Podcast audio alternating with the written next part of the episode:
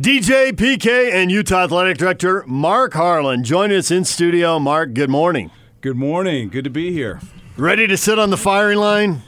I don't know. This is a great view here at Vivint Arena. I didn't know you guys had s- such nice digs. This yeah, is beautiful. It is nice. The first radio station I was in in Santa Barbara when I was still in school, and it was part time. It's a converted doctor's office. You could walk down. All the doors have been taken off, all the exam rooms, and they had different stuff stashed. That's what radio looked like. Wow. I never thought I was going to work in this. You know, overlooking the trees and the statues and all You that. You do have a view of your partner there, though. That that's that's either good or bad, depending It's on. It's awesome for me.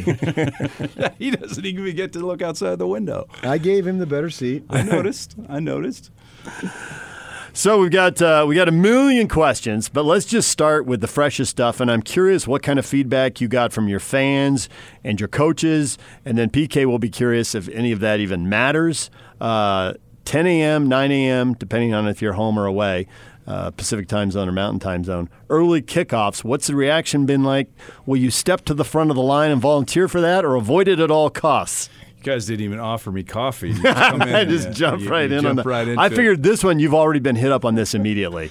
No, it's it's it's it's certainly been a topic. You know, we, we for the first time the athletic directors met the day before media day, and, and of course then we stayed through most of it. And to be honest with you, the day before in the meeting it wasn't addressed. It wasn't talked about. We had a lot of other subjects we were working on, but then.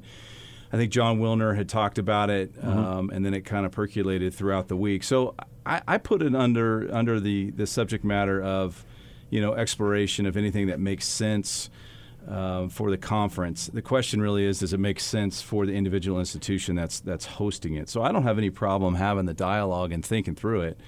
I think obviously the mountain schools um, have a little bit of a benefit with it being a 10 a.m. start, but you know I still think we need to, to to ponder what it would mean. So on the positive side, you know if it's on Big Fox, that's some that's that's a brand uh, opportunity for your program and for your university. That's that's pretty special.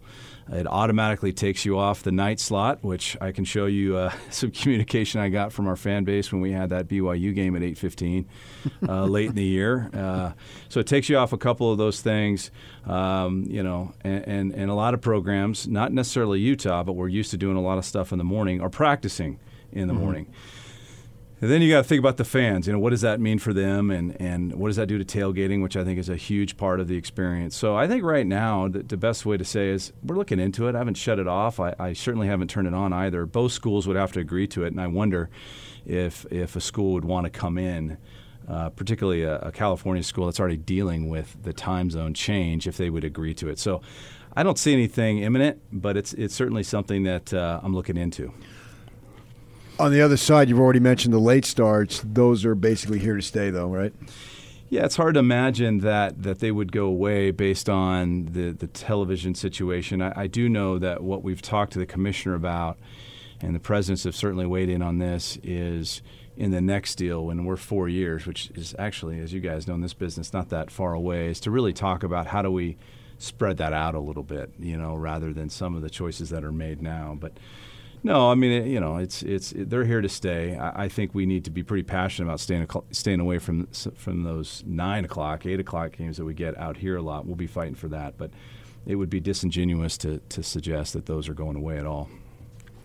Mark Harlan, Utah AD, joined us in studio. So you do get a lot of blowback on the late games, and when when it came up, we were discussing this. I can see one segment of your fan base saying it's just too late. Give me give me a 10 a.m. I'd prefer it. I'll do it in a heartbeat. But I can see another segment saying, "Hey, I got my kids' stuff all morning. You're killing me here at 10 a.m. I'll take that eight o'clock game." So we wondered if it would kind of cancel it out. If for the fan, for any one fan ba- fan, it's a big deal, but for the fan base, if it would end up being a wash, I didn't know if you had had a chance to measure that. Well, I think you're exactly right, and I- that's kind of the thought process that I have. I, I don't know if there's ever a time that you're going to get everybody, nor would we expect that to be the case. Although I've often felt that three three thirty spot in places I've been seems to be the happy happy place. But even then, you've got folks that are you know, in youth football and others that go into the afternoon that prefer the night game. So to your point, I, you know, we have that 11:30 kick, I think it is, uh, in our home opener. You know, we've been in conversations with the MUSS uh, about making sure that they're ready to go and they're working on programming. It'll be kind of an interesting um, data point opportunity for us to look at. I mean, obviously, it's not 10, we get that. But you know, I do think it, it could be a wash. But again, um, we just have to weigh it all. You know, it, as I told the commissioner, it would have to be on Big Fox, right? It would have to be. It would have to be, um, you know, well in advance because I think people really need to plan for something like that. So those are two of the absolutes. Well, you you've been on the job now a little bit over a year, and I recall your press conference, and then you did some inter- individual interviews, came on our station, and one of the things that you were asked was, you know, what are you going to do at the start? And you, the the word that I heard you use a lot was listen. That was your big thing. You were going to listen, and then you talked about. I can recall speaking to you uh, after some games, and you said that you'd gone out and and in, interacted with the folks tailgating and uh, gathering information, and you were out uh, the night of the BYU game, just surveying everything. So you've really have gone to great lengths to get reaction. As you've listened, what have you learned? Well, I think I think one of the key things that I learned is if I thought this place was passionate about the Utes, you know, it's it's probably three times or, or more what sure. I what I thought it would be. I think when I when I walk around, let's take the tailgates for example. You know the tradition, how long people have been in that spot, yeah. right? And and don't mess with my right. spot, right? You know, exactly. which which of course they should say those things. So I think the passion really is the the, the overwhelming thing. I, I think certainly in the beginning the stadium expansion was was just the hot topic, uh, you know, which of course made sense. So people really wanting to understand how that would work. Would we would we do it? And this is where I give Dr. Hill so much credit because as I was listening to major donors, season ticket holders, whatever they they were, you know, part of our program and the interest in that. But then Chris had done this amazing feasibility study, and it was just right there for plug and play. So what I probably didn't expect was was was how quick and effectively we could get after that project. So the passion about it from leadership donors and the work that Chris and Kyle Brennan and all of them have done to, to bring it to this point allowed us to probably activate quicker in year one. I think if if I if I had if I had really thought through it, I would have said it would be a full year of looking and studying, and then we get after it this year. So to be able to move it up was was certainly uh, brought about by that listening because we were ready to go. How much extra revenue is that going to generate for the program? Because it seems like items one, two, three, four, and five on your list must be how do we close the gap with some of these other schools that are just raking in the money and then spending it on employees that you know a school like the U might want to keep, and somebody else is out there ready to give them a thirty percent raise. Well, it, it's certainly revenue generation is is a big part of our of our world, and yeah. to your point, you know costs are going up, and and that's just the nature of the beast. If you if you want to have a top fifteen, top ten football program, you got you got to do all those things. That was a big part of the South End Zone expansion mm-hmm. uh, study. You know, realizing that the model was so conservative and looking at our waiting list and all the different things and knowing that with 35 million philanthropic 68% of, of, of the seats going all toward the, the, the bond that we could pay that off you know maybe within 8 to 10 years and then we can reroute all that new revenue back to the department for all of those things. So setting us up for the future was a big part of that. Um, so you know you always have to be thinking that direction. The challenge at utah and it's a blessing, but it's the challenge is we are a little locked in right now on our revenue streams. We are blessed to have a sold out stadium. That's awesome, right? Um, but then you then you max. You know, I'm sure on your screen right there, people are asking about football prices, right? So the only raise in football prices this year went because we had a seventh game. I do think right now we're kind of at that place. We're in that upper tier now of prices, and you could argue that we're kind of where we should and need to be. We have a, a 10 year, multi year uh, partner in Under Armour that we know the revenue, it's a locked in revenue piece. We have a multimedia partner in Learfield. So we're kind of, it's all good deals. They're mm-hmm. great deals, matter of fact, but that's what they are and they're locked in. So where's our opportunity? Our opportunity, particularly, is in the Crimson Club.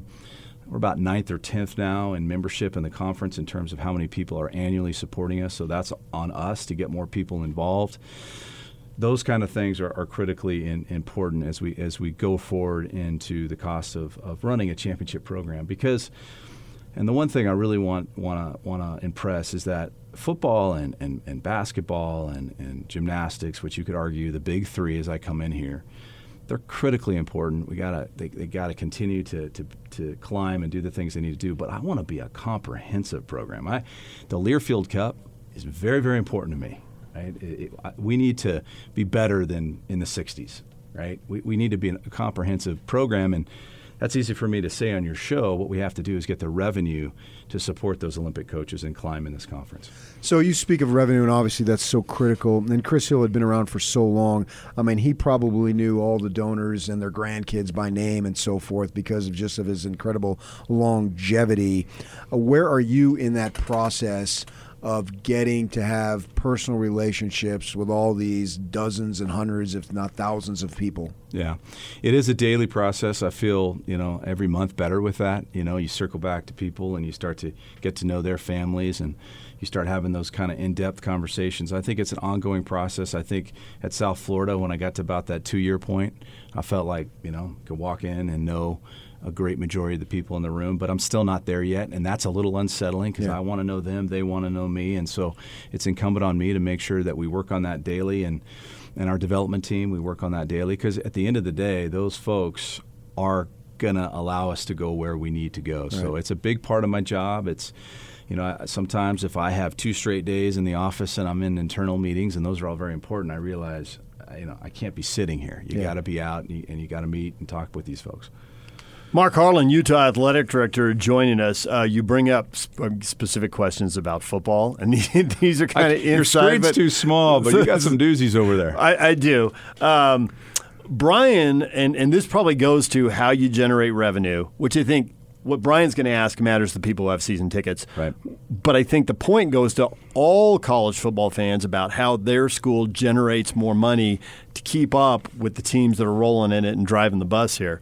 Uh, Brian says, why do the Utes continue to put more fees on season tickets? Just raise the price of the tickets so the secondary market value doesn't start as a loss. Example, if a season ticket has a face value of 50, but with the fees it's closer to 75, it's really hard for me if I can't go to a game to resell that ticket for 75 bucks when it says it's worth 50. Makes sense. Yeah. You know? So I mean on the face of it, what he's saying is, you know, allow me a chance to, to sell those things if I can't make a game. Although it's funny, not to get away from that question, data just came out this week. I think we're second or perhaps third in the country in folks coming in and, and using the seats on the scan. We're at 92% utilization of tickets in Rice-Eccles Stadium, which is unbelievable. So think about that. Of so you don't have no so shows is the bottom line? Now his point could be, well, part of that is because uh, you know people are also selling them on third market, but the fact that our tickets are not sitting in desks and, and going. His point is interesting. Um, that's something I certainly can talk to our ticket staff about. But we want we we do want to make sure if folks can't go, it's a competitive marketplace for them to put the tickets on on, on third party. We used to fight those third party folks, you know, pros in, in college, but now it's a partnership because that's a big part of, of keeping people going to the stadium. Ticket prices are something we take very, very seriously. Um, like I said earlier, the only raise this year was based on you know seven games. Um, you know, we did some stuff in in, in the north end zone. I, I, really felt it was important for those folks to be a part of the Crimson Club, so we did add a small fee there. I think twenty five dollars and fifty dollars.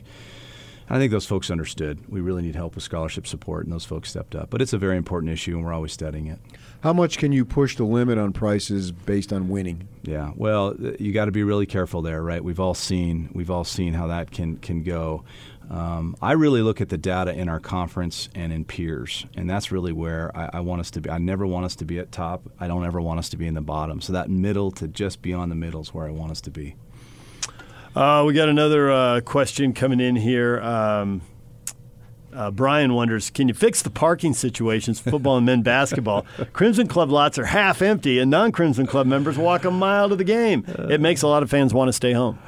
You know, I, I, think parking. I've never been to a place where people were happy with parking, and and I, if there is one, then someone give me a holler. I, I, would say, in my experience, there's more proximity parking to to Rice Eccles than most other places that I've been. Sans the Rose Bowl, which was a unique situation, unless it rained, that was always a nightmare. Uh, finding 20,000 parking spots when we shut down the golf course, but. I think parking is very important. Sometimes I've realized it's even more important than the ticket. And so, you know, our folks at Parking and Transportation on campus, you know, we've asked them to make sure that they continue to give us options and different things we can do. I, I would argue a little bit about half empty lots based on the 91% utilization that I just mentioned.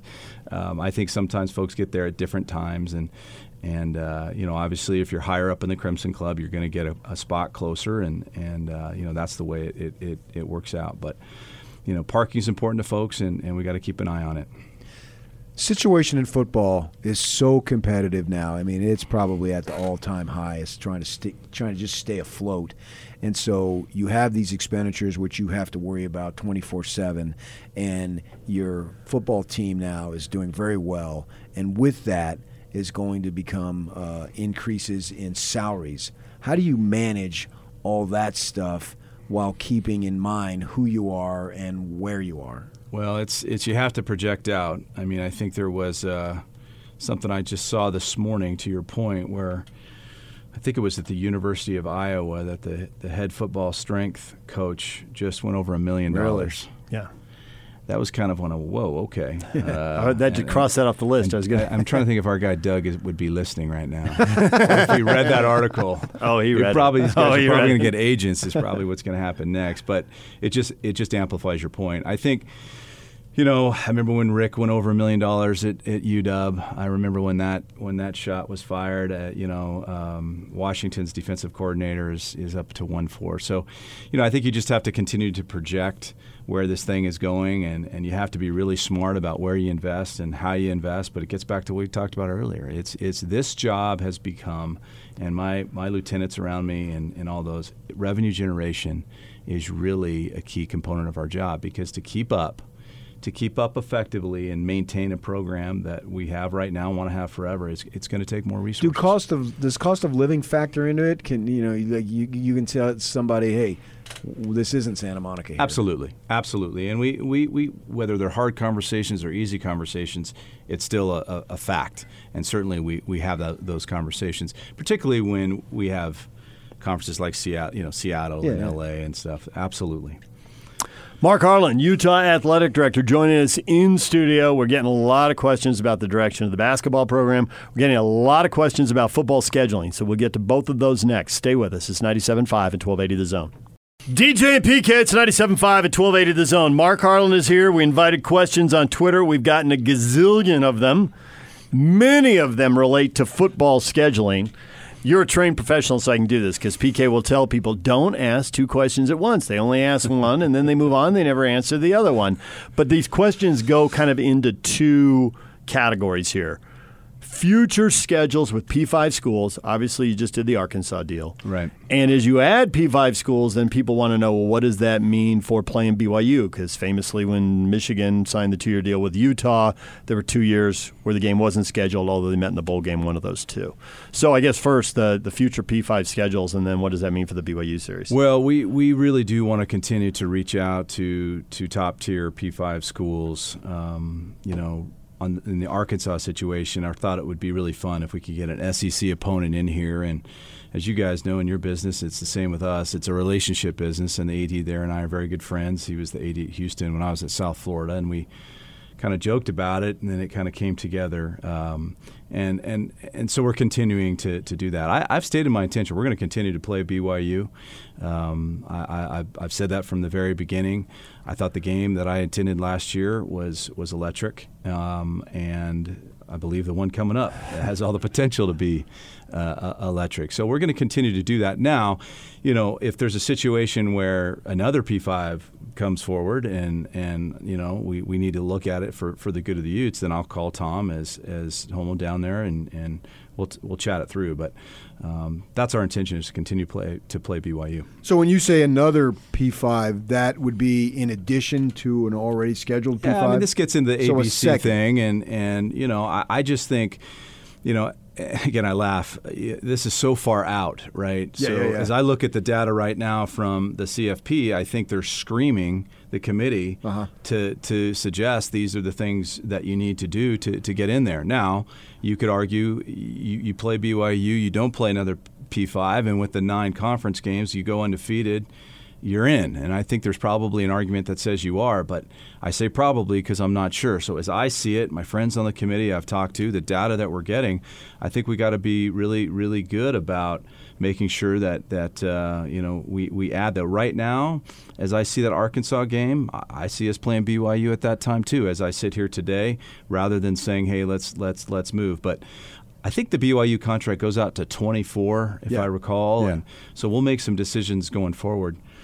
But I think it was my son who said this weekend, or maybe it was my daughter, I can't remember. It's like, do you realize that people that will play in that game are in like third grade right now. Yeah. That Arkansas game. Yeah, So yeah. it just goes to show how far out things are, and we just got to make sure we're on top of what that committee's doing because we got to be strategic in all that we do. How does uh, do people view BYU though? Because we view it as somewhat of a P5, even though technically it's not. And if you get in that situation, I would think, man, if you went undefeated and beat a P5 and beat the Cougars, I would be screaming somewhere if Utah or whoever it is in the Pac-12 is not not only in the playoff but better not be seeded fourth. Yeah, that's exactly right. And and as as we know, most conferences, ours included, count count BYU as a P5, which makes a lot of sense. I think the uh, SEC is a good example. Well, they have to play a P5 in their non-conference, and BYU is, is a counter for that. So the nation knows their program and, and understands that. I, you know, so you could argue, well, that is your P5. I, I just, again, going back to, to what I said earlier, I, I think that we, if we can, add, you know, two P5s and also BYU in a year, I think we shouldn't just dismiss it. I think we need to contemplate it and think through it. Because the margin of error thing comes to mind too, right? It seems like other conferences get a little margin of error. It does not appear that our conference gets a lot, get a lot of Oh, margin no of error. question. So we need to Yeah. we need to consider that as well. Yeah, the SEC gets a mulligan. You're 11 and one. You Thank didn't you. win your conference. You're in, and an 11 one conference champion in the Pac-12 is at risk. The other thing that seems clear is if you're undefeated, you're an undefeated Power Five team is in. They haven't left one out yet, and I can't imagine they're going to. But a two-loss team has no shot of getting in, no matter how tough their schedule is. There's no bonus points like, man, you really lined up a killer schedule. Maybe in your conference, you know, you got dealt a tough hand, so we're going to give you a break. Said no committee ever so far. I mean, it's only five years. It's not a huge sample Well, size. that's the other thing. You're right. It's only been got, five years. Yeah, but That's you right. got to you got to set up a schedule that wins a tiebreaker at eleven and one. But you can't give yourself a schedule that doesn't give you a chance to get to eleven and one. That's exactly right. I mean, I, I agree with that. I think you, you have to look at all those things, and and then what's the implication of going to eight? Which I think, if you read the tea leaves, you, you see that. I mean, I'm I, I'm just reading like everyone else is, and, and it just seems like that's going to happen in the next deal. And if that happens, do you scale back? You know, I mean, all of these things have to, to come forward, but. But we're just going to continue to look for P5s and, and where it makes sense and and uh, and march forward. I've been down in Los Angeles for every Pac 12 media day, and I've been to all that stuff before when I worked at other papers. And I think that in my impression this year, I felt like Commissioner Larry Scott was more humbled on the stuff that's been going on and is more open to acknowledging weaknesses and more open to making change. Could you address that? Am I speaking accurately in your opinion? Yeah, I think you're. I think you're spot on. I, I think that it's been a tough year, right? I mean, not to have the understatement of the century, but it, it was a tough year.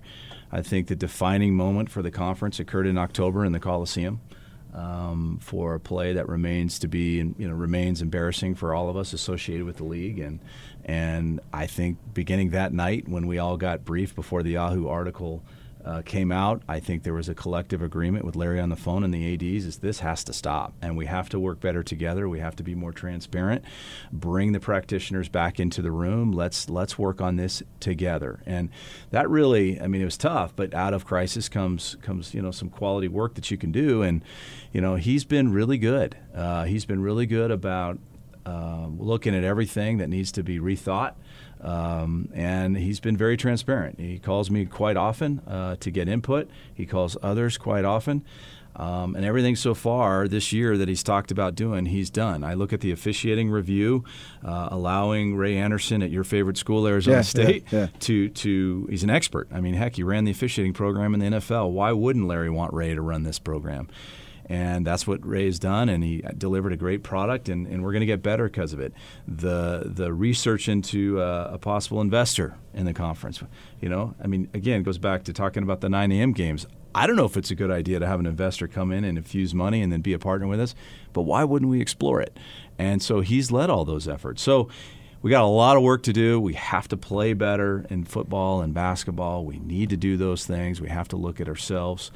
But he's certainly the, the conference, not just he, but the conference. It's it's more collaborative than I can ever remember, including when I was you know was was at UCLA. I do not understand the difference between bringing in an investor and just partnering with Fox or ESPN from the get go. Well, I mean, that's a question that you go back to 2010, 2011, and you know, revisionist history uh, would suggest that perhaps we should have, you know, taken the network and gone gone with ESPN. But you know, when you got that, you know, billion, multi-billion dollar deal, um, it just at the time, and I, I, was in the room as the number two at UCLA when we were looking at all the data. Like, let's hold on to the network. Let's let's see what we can do. We wanted to produce all these Olympic events, and you know, two, three, four months later, SEC comes in higher and Big Ten comes in higher, which you know we should have we should have we should have projected that, right? I mean, I think that's the mistake. Directv not playing playing ball, not able to to to come in and, and join us. Those were all fatalistic things that really hurt. So I you know I think going forward we're in a great place now because you know we do own it. Um, but bringing an investor now, seeing if it's a major company that's a strategic partner, help bridge the gap for the next four years. Does that make sense? And those are the things we're looking into. So you use the word fatalistic, and the root word there is fatal, which means dead. I know. Well, at times it does. I mean, it, when I'm when I'm when I'm at a, a, a sports restaurant or what have you, and I can't watch you know my basketball team play when I'm in San Diego, I'm yeah. I'm not I'm upset. It, I'm it, pissed. It, I'm I'm pissed. All right, thank you. And uh, and it's tough, and I and you know, and we all feel that way. I mean, I was at the Holiday Bowl, and we're playing Nevada here, and I can't watch the game, and, and it's frustrating. Of course, the league says, "Well, Mark, it's on your iPad." Well, you know, I didn't have my iPad. No, I, I got you. I was in a restaurant, so yeah. you know, we share that pain, and and we want it fixed. But the but we all agreed to it what we wanted to do, Utah included, UCLA, everybody else, what we wanted to do, and we have to live through this contract. But what we know is we got to fix it. We have to get our distribution wider. I think there's things that are going on right now that are helping us with that, but we have to get that fixed. It's been great for Olympic sports. Yeah. Let, us say this. It has been off the charts for our Olympic sports program, but one does have to question with football and basketball, has it you know, has it really pulled us back from the national eye? Oh, and plus there was a thing uh, a couple years ago, Ute basketball, and I'm sure we'll get to Ute basketball here in a second. But the uh, Utah has a bye down in Vegas, so they're playing Thursday. Well, the winner of the Wednesday game is going to play the Utes. I'm down in Vegas, so I've got no problem. I'm watching the game live, but I'm hearing from people back here saying I can't watch the game to see who they're going to play. Right. It doesn't make any sense. Well, that's right. And, and I do know, uh, again, what I do appreciate, Mark Shuken has taken over the, the league uh, network. He's done a great job in a year and a half, and they really are pushing out more distribution. I mean, we have seen improvement. The Apple relationship lately will help. But again, when you're sitting up there and you can't see it at a restaurant, which, of course, DirecTV kind of owns that market, although they're struggling. But, you know, these are the things that we're collectively working on together. It's not just happening in San Francisco. We're working on all of it together, and I think that's the key. Am I? If you talk to the SEC and colleagues that I have there, you know, they say this collaborative effort has led them to where they are. That's where we are now with Larry, and now we just have to to to hold ourselves, he hold us, us hold him accountable, and uh, I think we can fix all these things. So when we invited questions, Mark Harlan, Utah AD, we got swamped by Utah basketball fans. Three NCAA bids in 14 years. That's three different head coaches in that span. One Sweet 16, and Larry's the one who got him there in the last 14 years. But for people who wrote it for a program, went to the Final Four in the 40s, twice in the 60s, again in the 90s. I can't even count the Sweet 16s. There's probably 20 of them. I think there was an expectation like, man, you're taking our program and now we get the Pac 12 brand. Woohoo, this yeah. is going to be awesome. Yeah. And instead, it's gone the other way. Yeah. So, I guess for starters, why have so many kids transferred? Well, you know, each kid has a story of which I'm involved in each one of them. And of course, not allowed to, to talk about those things based on, well, it's just the right reason not to talk about private conversations. But each one has a story um, ranging from makes a lot of sense to not a lot of sense, you know, just from where I sit. Um, I'm not immune to the fact that uh, it is an epidemic in college basketball. I think Gordon's article this morning was accurate when it talked about, I think, 20% or something on annual 19, but overall in the career of a men's college basketball player, about 48% will, will, will transfer during the course of their career. I, you know, I, it's it's it's mind-boggling to think about that. So it's hit Utah, um, and I think you know what what Larry and I talk about is just making sure that. Uh, you know, as, as great a teacher he is, and he's unbelievable. I, I really think he, he everyone that comes in, I believe strongly, and I've seen it from afar and now up close. He gets them better, and you know, but we also have to make sure that we have the deep relationships with kids, and I believe he tries to do that. I think he's he's uh, made some moves to help in that in that regard, um, and so we're just going to continue to move forward. We'll benefit from transfers coming in, and we'll we'll in, in some, not all, but in some cases, you know, hurt from those kids that uh, leave. Sedrick Barefield was a big player for us last year, and he came into us, so listen, Larry doesn't Larry doesn't want it. I don't want it. Our fans don't want it. But we're we're looking at it and just making sure that um, you know the kids are as, as as comfortable and happy as they can be. So each case is individual for sure, and you don't have to go into particulars. But generally speaking, there's going to be some kids, no matter what you do, that are going to leave. So there's nothing you can do there, right? I'm wondering as you evaluate these situations, because there's no question it's really hurt the program. This last one with Tillman was looking like he was developing, and you can see the improvement. There's no question, and he was going to been a he would have been a, a, very nice player for the Utes in the next couple years. But now he's gone. Is it more of an external problem that you can't control, or more of an internal problem that you can do some things to make it better, so it's at least not happening to the number? And it's one thing to have a I don't want to say it's demeaning, but a you know a sub versus uh, basically you had two projected starters for this next season that are choosing to leave. Yeah. Well, again, it's hard to, to, to collectively answer that because as I go through and run through in my mind, you know, each each one's a little bit different. Um, playing time, you know, family family relationship issues, right, but do you guys need to clean up anything? Well, of course, you, you, you can get better in everything you do. You know, I mean, I, I think we have we have to, and I say we, and it's not just Larry, it's the department, it's the athletic department. You know, any kid that transfers. You know, we get unpublicized kids that transfer in, in Olympic sports. You know, I always say, could we have done something different? Could we have provided a better experience, et cetera, et cetera? So I think it's a collective effort. Um, but, you know, any place I've been, this has been a topic men's basketball players transferring. It's it's it, UCLA, South Florida, and now Utah. So, you know, I, I do recognize that it's part of the beast right now, and and coaches have to be able to manage that. Uh, kids now, they they you know. Again, I'm not trying to disparage any of our kids because, like I said, everyone's got different reasons. But with the transfer portal being as accessible as it sure. is and as easy as it is, if stuff gets hard, out the door. You know, and your name goes in there, you're going to get some calls, and that gets you pretty excited. Okay, but again, I don't want to sound like for some kids, it, it, transferring is the right thing for them to do, and I do believe we should make it as transparent and easy. They're kids, but listen, we're looking at it. Um, I'm really excited about the group that's here. Some really neat kids. They, they change the rules, as you guys probably know. They can practice a bunch in the summer. So I've gone to some practices. They've been crisp. They've been clear. Very young, and you know, like college basketball, we're very young. So, specifically, I've heard that there was a lack of balance between good cop and bad cop. For people who don't know, all the best basketball programs run the good cop, basketball cop amongst the basketball staff really well. In PK's day covering Rick, Rick was enough of a bad cop, and I'm not trying to be funny, although it comes off funny, but Juddy and Donnie Daniels together were the good cop to balance, and they got bad balance and it worked. I mean, they, they won a lot does bringing Donnie back maybe bring that element back? It he was kind of a I mean he was like I heard at Gonzaga they had plenty of bad cop, and he was like almost like the horse whisperer or something. he yeah. he really was a good cop. Do you think he brings that to the program and it will not stop?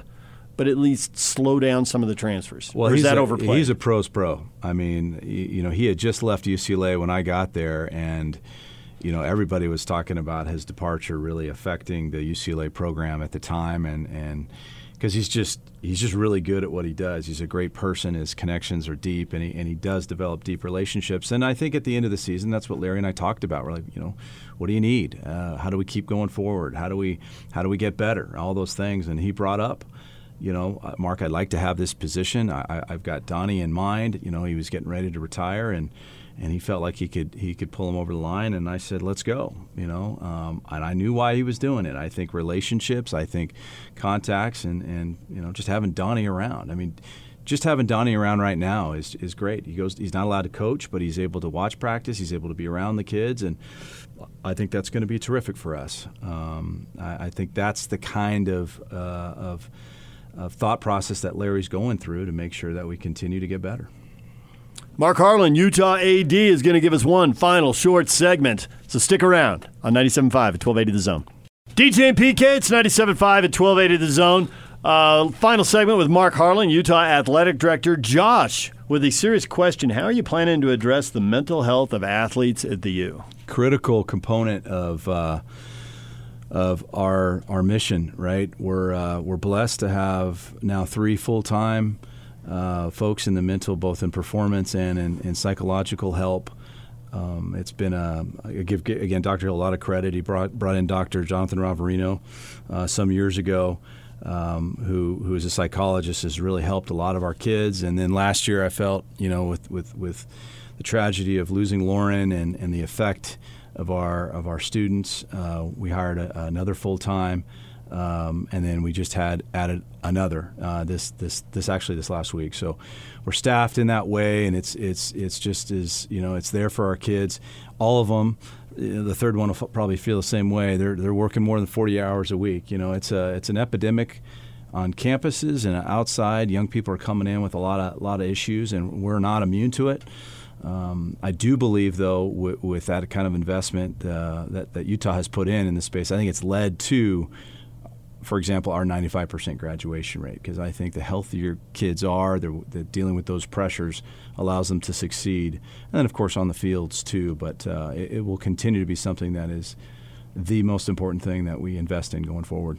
Your job is day to day, hour to hour for sure with that in mind, is there anything specific that you are working on trying to get accomplished right now? Well, the South End Zone design and, and finishing the fundraising is is is a big part of, of the gig right now with, with not only myself but Jimmy Soto, you know, Manny and, and Scott Cole and the rest of the team out out raising money and finalizing that. We're we're designing a new golf uh, facility, which you guys are welcome to come over when it when, when it opens. We're going to do a really nice little indoor golf thing because I, I love that program. I think they can do something special. We're building a lacrosse lacrosse soccer stadium right now. It's going to open in about three weeks. We got that going on. We're we're looking at Huntsman. what some of the things we need to do uh, to make sure that building stays awesome as it's been? So a lot of facility work uh, going on right now. Um, and a lot of strategic uh, thinking with our coaches. Again, going back to how do we rise in the Olympic sports in particular. But this uh, conference all of those so things. tough with that. I know, but you know what? It also, you know, you you want to win it. That's always our goal. But if you're in the top half, you can get in the tournament based on the for RPIs sure. for these teams. So we want to be in the postseason. I want it to be a situation where if a if a team at Utah doesn't make the postseason, it's it's it's abnormal. It, it, and that's you know we talked about basketball earlier. It's the same there. It's the same across our our sports. That's going to be our goal. But again, how am I? How is the administration helping those coaches to do that? Uh, we got a question here about Utah State. Any plans to sign? And these comes from Aggie fans and Ute fans. We've gotten right. multiple ones here. Uh, any chance of playing them home and home in football or basketball? There's absolutely no restriction that I saw in my desk when I got there that says you are not allowed to play Utah State. So let's start there.